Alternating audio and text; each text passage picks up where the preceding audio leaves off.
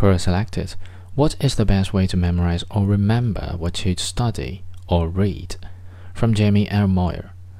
I earned a 4.0 in undergrad and I am just a regular guy.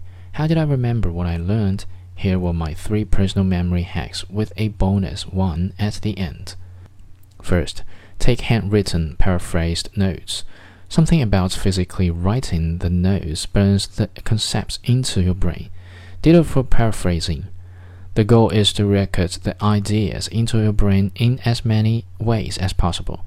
Listen to the professor paraphrase the ideas in your mind. Physically write them down, see the notes on your page. Your memories will be vastly richer than someone who just runs a highlighter across some keywords in their book.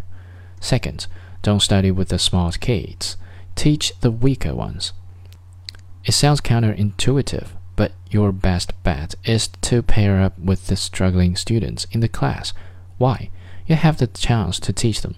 And take it from me, you simply can't claim to understand a concept until you can explain it to someone else. So find someone who needs help, help them, and you'll actually be helping yourself most of all. Third, repetition.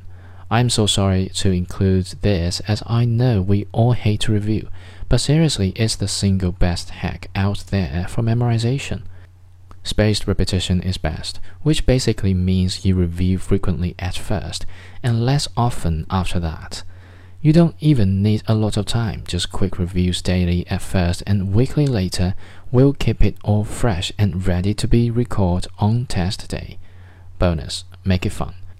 Remember things that elicit a strong emotional response, so love it up with your friends. Make jokes about the materials and anything else that makes the study process more enjoyable.